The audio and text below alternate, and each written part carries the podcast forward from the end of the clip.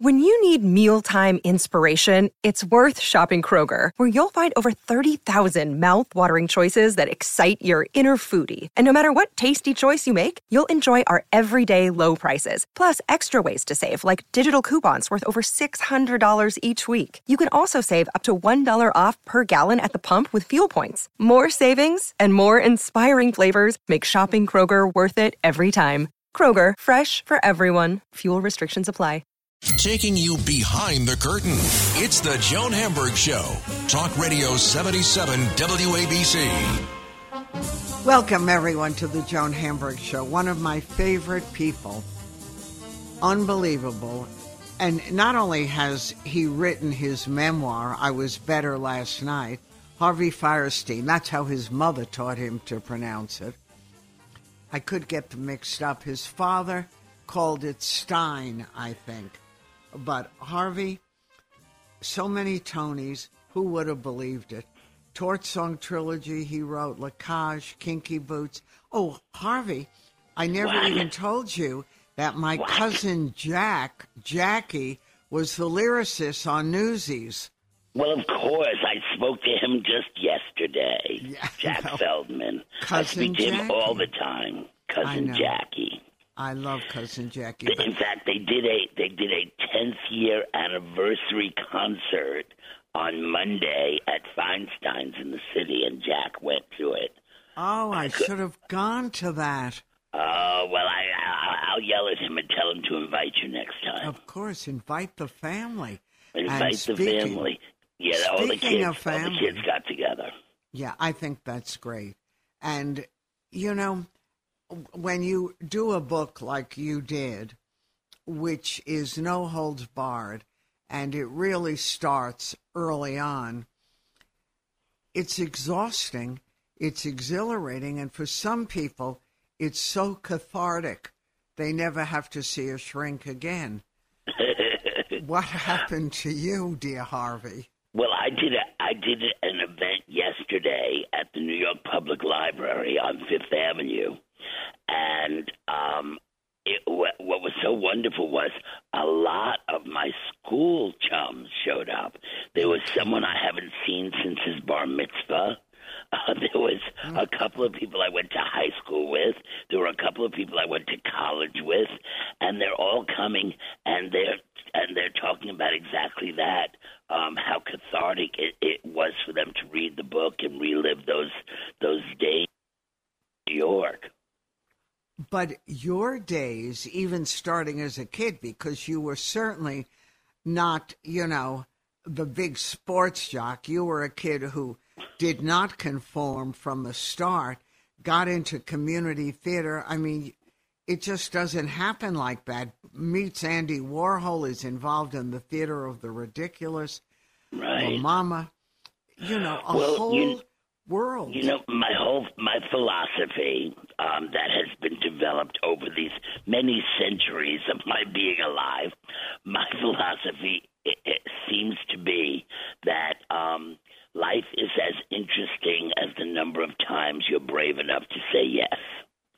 you know, all day long we're doing, we're living our lives, you know, reading a newspaper or having coffee or whatever, and somebody will call up and say, hey, you want to go to the movies or you want to go see this or you want to go meet a friend of mine. And 99% of the time we say no because we've got our plan and, you know, in place and we're kind of lazy and change is a hard thing for all of us to do. But the truth is, life does not get more exciting if you say no. Only if you go out of your comfort zone, even in tiny ways, um, and say yes. I was in high school. I had no desire to be an actor, had no desire to be a writer. Um, somebody's mother was starting a community theater. Uh, she said, Would you like to get some kids together to make posters down in the basement of a church? We went down there to do that, and my entire life changed. And I have lots of examples like that through my life. It's it's part of it's coincidence, part of it is just being in the right place at the right time, but most of it is about seizing opportunity and saying yes. And like I said, I'm not as brave as I used to be, about saying yes, but I still try to. How many more yeses? If you said more, you wouldn't even have time to go to sleep. Well, it's true. At the moment, I've got Funny Girl in previews on Broadway, and we've got Kinky Boots casting for the Hollywood Bowl, mm. and I've and I'm on the tour uh, with the book at the moment, oh, and then there are people developing a television show for me at the moment, which I never believe that stuff will ever happen. I've had so many TV shows that never happened. I know, um, but this one will now. Well, who knows? But it, but it doesn't even matter. The, the the the point is to live that adventure. the The point isn't that something has to happen the way you think it's going to happen. The point is to live the adventure, learn what you can from it. You know, I something else I always say is I'm not afraid of failure. I I can survive failure. What I can't survive is not taking the chance. What I can't survive is is the maybe I should have. You know what I mean? That regretful feeling is what is what never goes away and always stays negative in your life. But failure failure over time becomes kind of funny, you know. I think well, I, you learn to step over it too. Well, you, know, you have to. But, you, you but you did and even it, I mean, Harvey spares nothing in this memoir, which I literally couldn't put down. I oh, was good. better last night, but part of it I thought, as I'm reading, even though for your parents, it was really a tough journey. You know, their eccentric son who wanted to wear his mother's clothes, and the whole thing. But they, in their own ways, they accepted you and loved you so much that exactly that was a gift where you could well, survive a lot of stuff that kids couldn't. My my father, um, my father's mother died in childbirth. He lived in uh, Ellenville, New York, you know, in the Catskills, Upstate, right. and so his father was the town barber, and they put him in an orphanage as a baby. And he was raised in an orphanage until he was 13 mm. which of course is the is the Jewish age of manhood. And at 13 uh, they gave him the keys to a truck and he became the delivery guy for the for the bakery for the local bakery. Um and he was an adult. So he always had a want for family and a great respect for family since he didn't have the family he wanted. And so we were raised, my brother and I were raised that out that in the house we could get yelled at, but outside in the world the, the family would always stick together and the family would always take care of one another and uh and so that was how we were raised and and and why we had that sort of no matter how looked the rules were set that they were going to back me up and they did and they, and did. they were there yeah and your mom I, the scene in the book when everyone's sitting around a pool and the, and there you are like a mermaid in the pool, you know, one of your fantasies, and your mother sort of everyone's watching, not knowing how to deal with it, says, Look at him, he swims like a fish. And it got her by, and it got you by too. And you had a brother who was a traditional kid, but was always right, but there for you.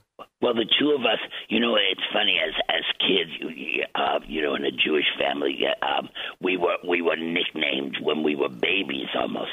Uh, my brother was going to be the doctor, and I was going to be the lawyer. He was going to be the doctor because he was good at science in school, and I was going to be the lawyer because I never shut up.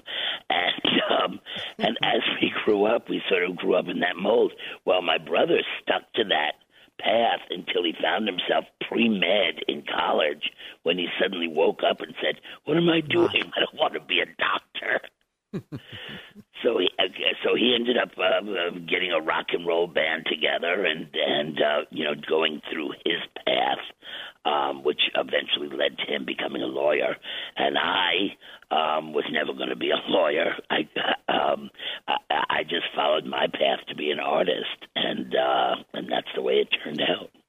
Right, and you found a community early on Yes. enough to give you support to get through a lot of the terrible times. When I read the book, and I have so many friends who died during that hideous period of AIDS, and it was devastating, but Right.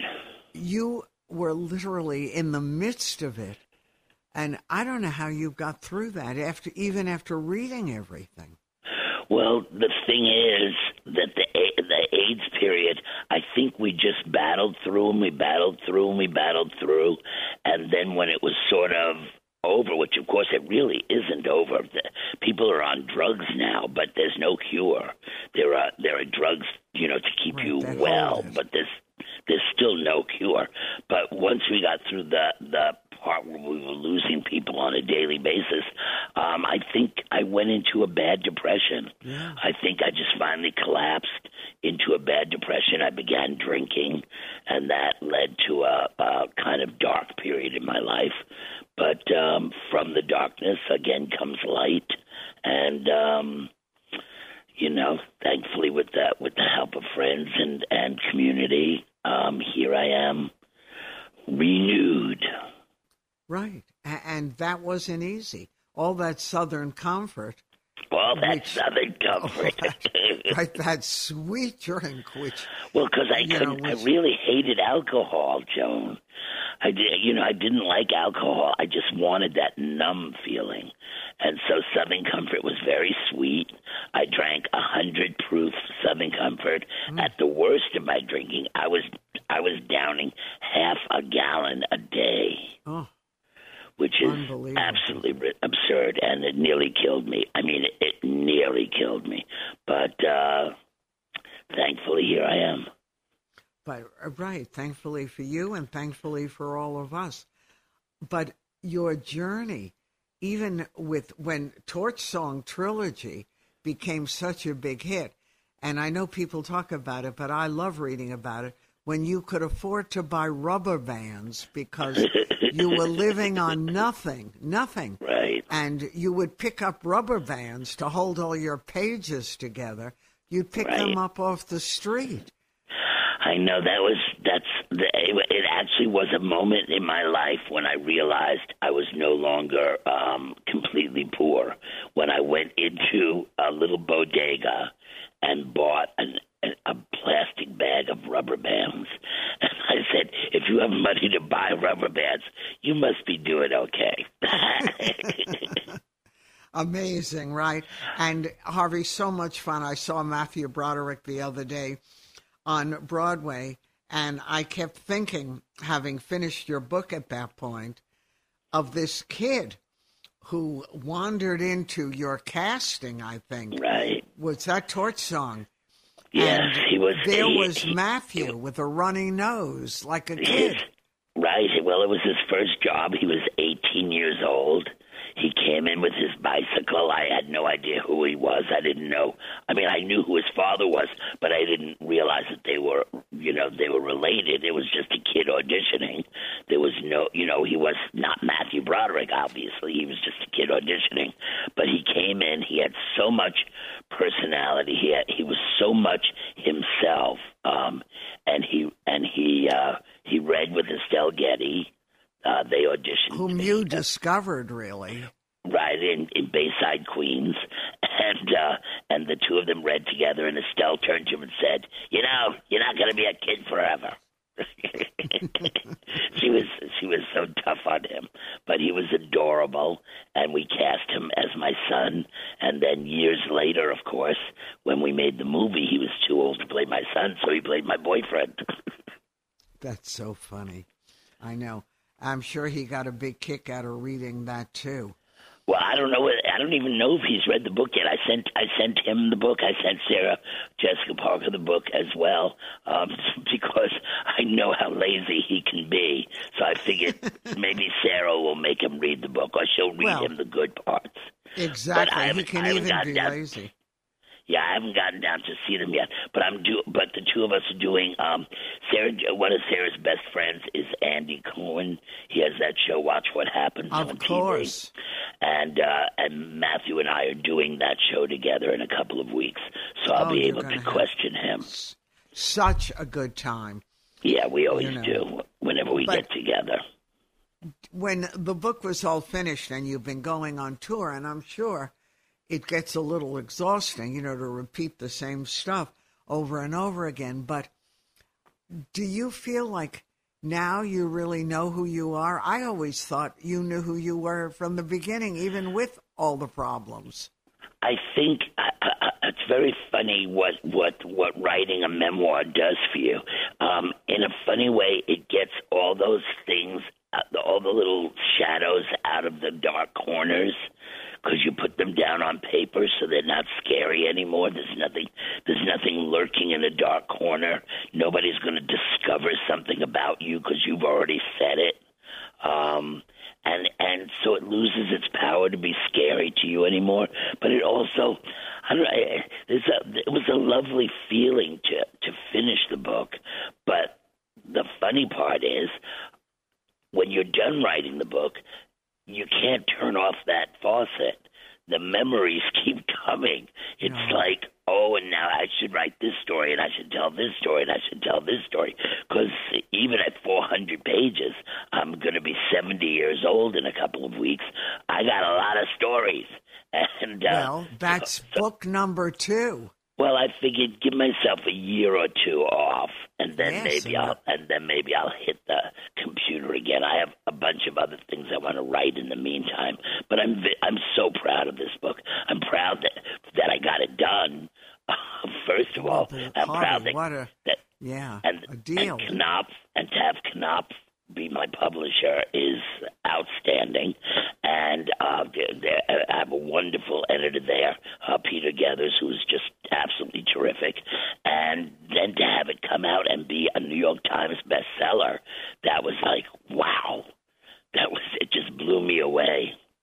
No, and of all the things you've done, and you know, you portrayed that when Torch Song, you know, even the rubber bands, when suddenly it was okay, it was official, you were really on top of your game. But to see this book with everything is really unbelievable. You know, I was thinking maybe the next one you could do a play with you. You did it, but now a new version of you. Right. Well, there's um, I I actually have already been offered a Broadway theater. Um, Jordan Roth, the wonderful uh, head of Jordan, Jujamcyn, right. yeah, Jujamcyn Theaters, he called me up and said, "I'm so crazy about your book. Won't you consider doing a um, a show based on the book? You know, telling stories from the book, maybe adding in a couple of songs from the different shows." Yeah, and I said, and I said, I definitely will think about it. Um, you know, I'll, I'll start thinking about it over the summer once I finish the book tour. But um, you know, it's it's wonderful that that those stories have so touched people. But I do want to do it right. You want to you want to get something like that right. No, but you, you the book even has it right, and you're going to get it more right because you're a storyteller, and you're funny. There's so much humor in the book too.